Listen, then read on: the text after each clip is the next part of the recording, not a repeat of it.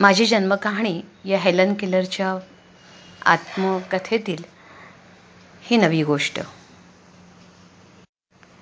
माझी जन्मकहाणी या हेलन किलरच्या आत्मकथेतील मेरी ख्रिसमस ही नवी गोष्ट. ऐकूया माझ्या आवाजात. बाई टस्कंबियाला आल्यानंतरचा पहिलाच ख्रिसमस धूमधडाक्यात साजरा झाला. आमच्या घरातल्या प्रत्येकानं माझ्यासाठी भेटी तयार केल्या होत्या.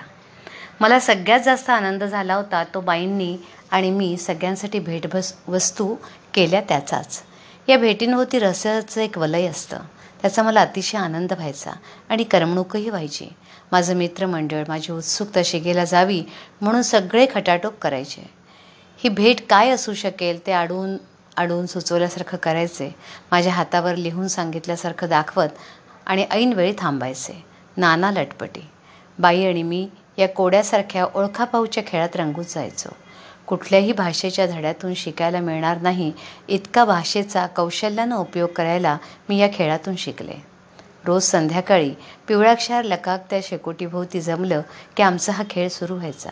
ख्रिसमस जसा जवळ यायचा तशी या खेळाची रंगत अगदी वाढत जायची. त्यावर्षी ख्रिसमसच्या आदल्या दिवशी टस्कंबियातल्या शाळेच्या मुलांनी ख्रिसमसचं झाड सुंदर सजवलं होतं. मलाही बोलावलं होतं. शाळेतल्या वर्गाच्या मध्यभागी मंद उजेडात ते झाड झळाळी मिरवत चमचमत होतं.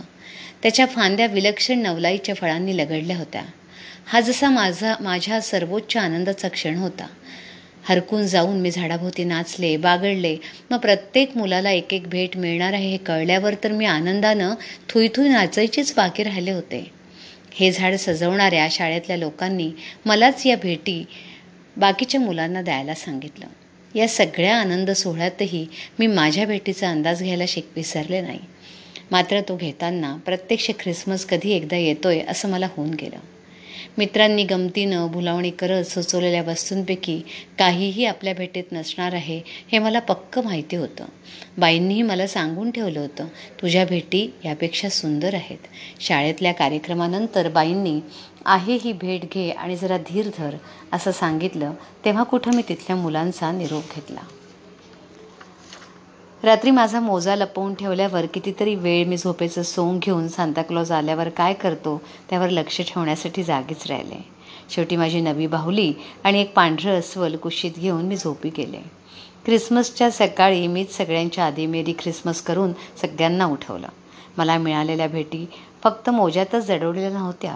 टेबलावर खुर्च्यांमध्ये दाराआड खिडकीच्या चौकटीत जिकडे तिकडे भेटीच भेटी.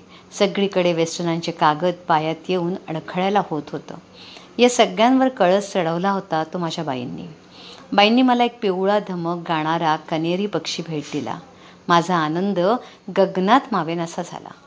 मी या कनेरी पक्षाचं नाव ठेवलं टीम. टीमला माझा इतका लळा लागला की तो माझ्या बोटावर नाचत हातातल्या साखरेच्या पाकातल्या मे चेरी मटकवायचा. बाईंनी मला टीमची निगराणी करायला शिकवलं. रोज ब्रेकफास्ट झाल्यावर मी त्याला आंघोळ घालायची त्याचा पिंजरा लख्ख ठेवायची त्याचं काणं खाणं तयार करून त्याच्यासाठी विहिरीचं पाणी आणून भरून ठेवायची आणि त्याच्या डोक्यावर त्याची आवडती चिकविडीची डहाळी ठेवायची. त्याची पानं बिया हे टीमचं आवडतं खाते होतं. एकदा सकाळच्या वेळी टीमच्या आंघोळीचं पाणी आणायला जाताना मी टीमचा पिंजरा खिडकीत ठेवला. मी परतले तर दार उघडताना लठ्ठ बोका भोक्या माझ्या पायाला घासून गेल्याचं मला जाणवलं.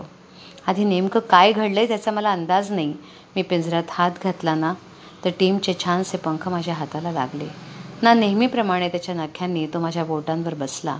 मला कळून चुकलं येवलासा गाणारा टीम आपल्याला पुन्हा कधीच भेटणार नाही.